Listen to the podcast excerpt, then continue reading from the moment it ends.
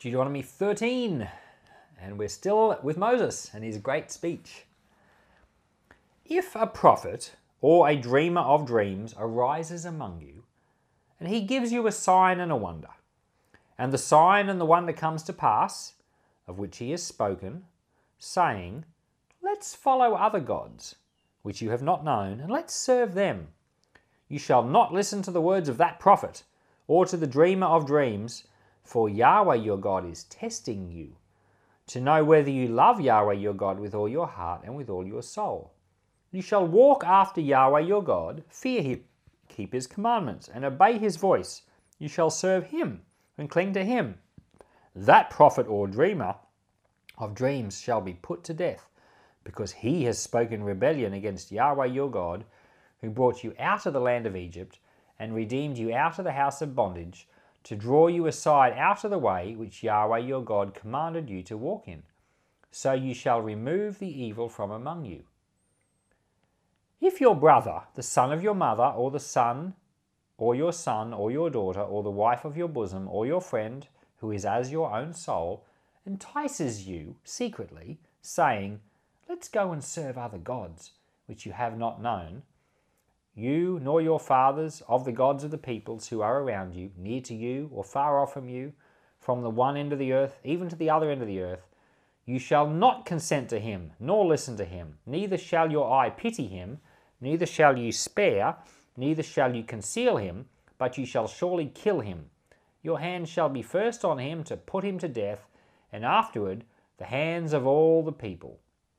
You shall stone him to death with stones, because he has sought to draw you away from Yahweh your God, who brought you out of the land of Egypt, out of the house of bondage.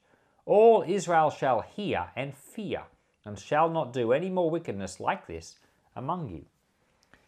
If you hear about one of your cities, which Yahweh your God gives you to dwell there, that certain wicked fellows have gone out from among the inhabitants of their city, saying, Let's go and serve other gods which you have not known, then you shall inquire, investigate, and ask diligently.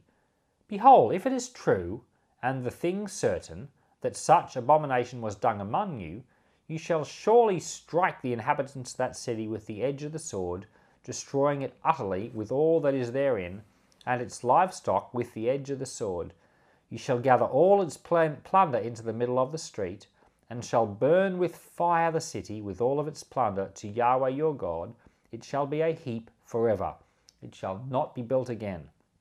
Nothing of the devoted thing shall cling to your hand, that Yahweh may turn from the fierceness of his anger and show you mercy and have compassion on you to multiply you as he has sworn to your fathers.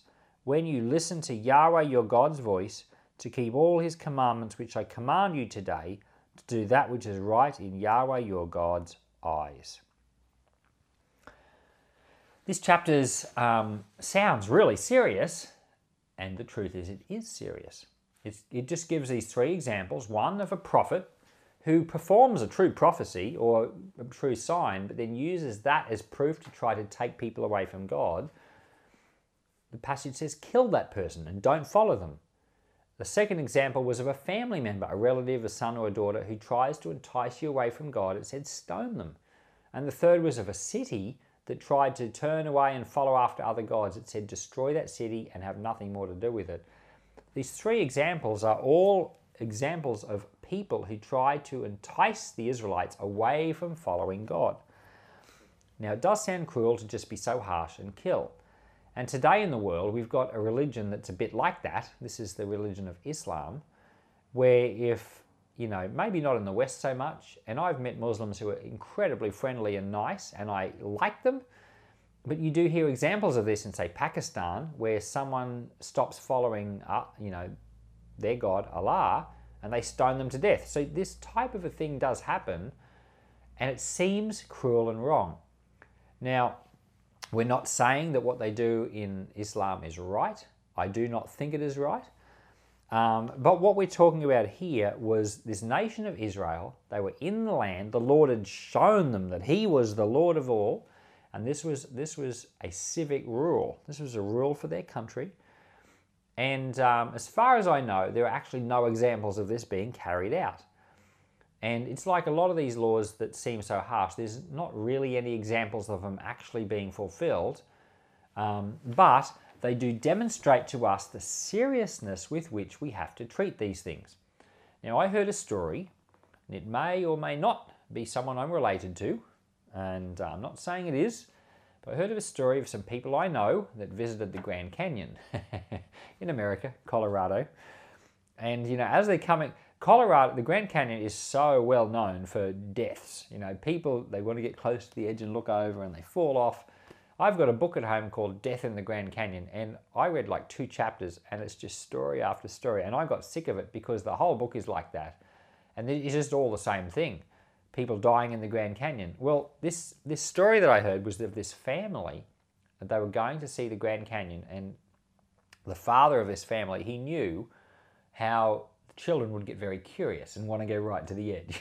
so he threatened them in advance and he says, You shall not go near the edge. You know, if you do, you'll be you'll be in big, big trouble. And so, of course, when they get to the Grand Canyon, what happens? One of the little kids just has to go right up to the edge and look over because it's so tempting. Well, of course, the dad gets a hold of that kid drags him back and gives him a big spanking. You might think, why on earth? But no, it's because it was just so serious. And the, the father knew that in the mind of that child, it had to be serious for the sake of that child. So, what we've got here is passages like this one we've just read, where the Lord is trying to show the Israelites that these things are just so serious. You've got to, you've got to take your following of the Lord so seriously, and um, that you will have nothing to do with any other God. It, and it really is that serious. If you contemplate eternity, if you contemplate life, you know, forever, cut off from the presence of God, I mean, it really is that serious. And so you've got things like this in scriptures which highlight to us the seriousness of it all. They should cause us to fear the Lord now rather than scorn or mock, as some people um, you know, inclined to do. You know, I've heard stories of people with cancer, and uh, like, say, someone with um, you know, cancer of uh, someone with breast cancer, for example, and and um, the surgeons say we recommend, you know, a full mastectomy. You know, they're gonna they're gonna operate and completely remove the breasts, or it could be a man. You know, we're gonna completely remove the prostate, or you know, different parts of the body. They recommend complete removal because they want to make sure the cancer might only be this big, but they'll take this much. You know, they'll cut.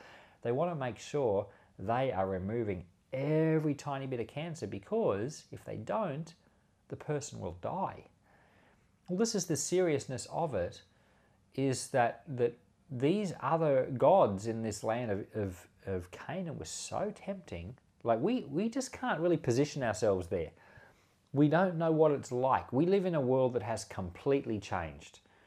We live in a in a world where um, you know it, it's just really not possible to compare what it was like. But you, you think of the most tempting thing you can hardly struggle to overcome.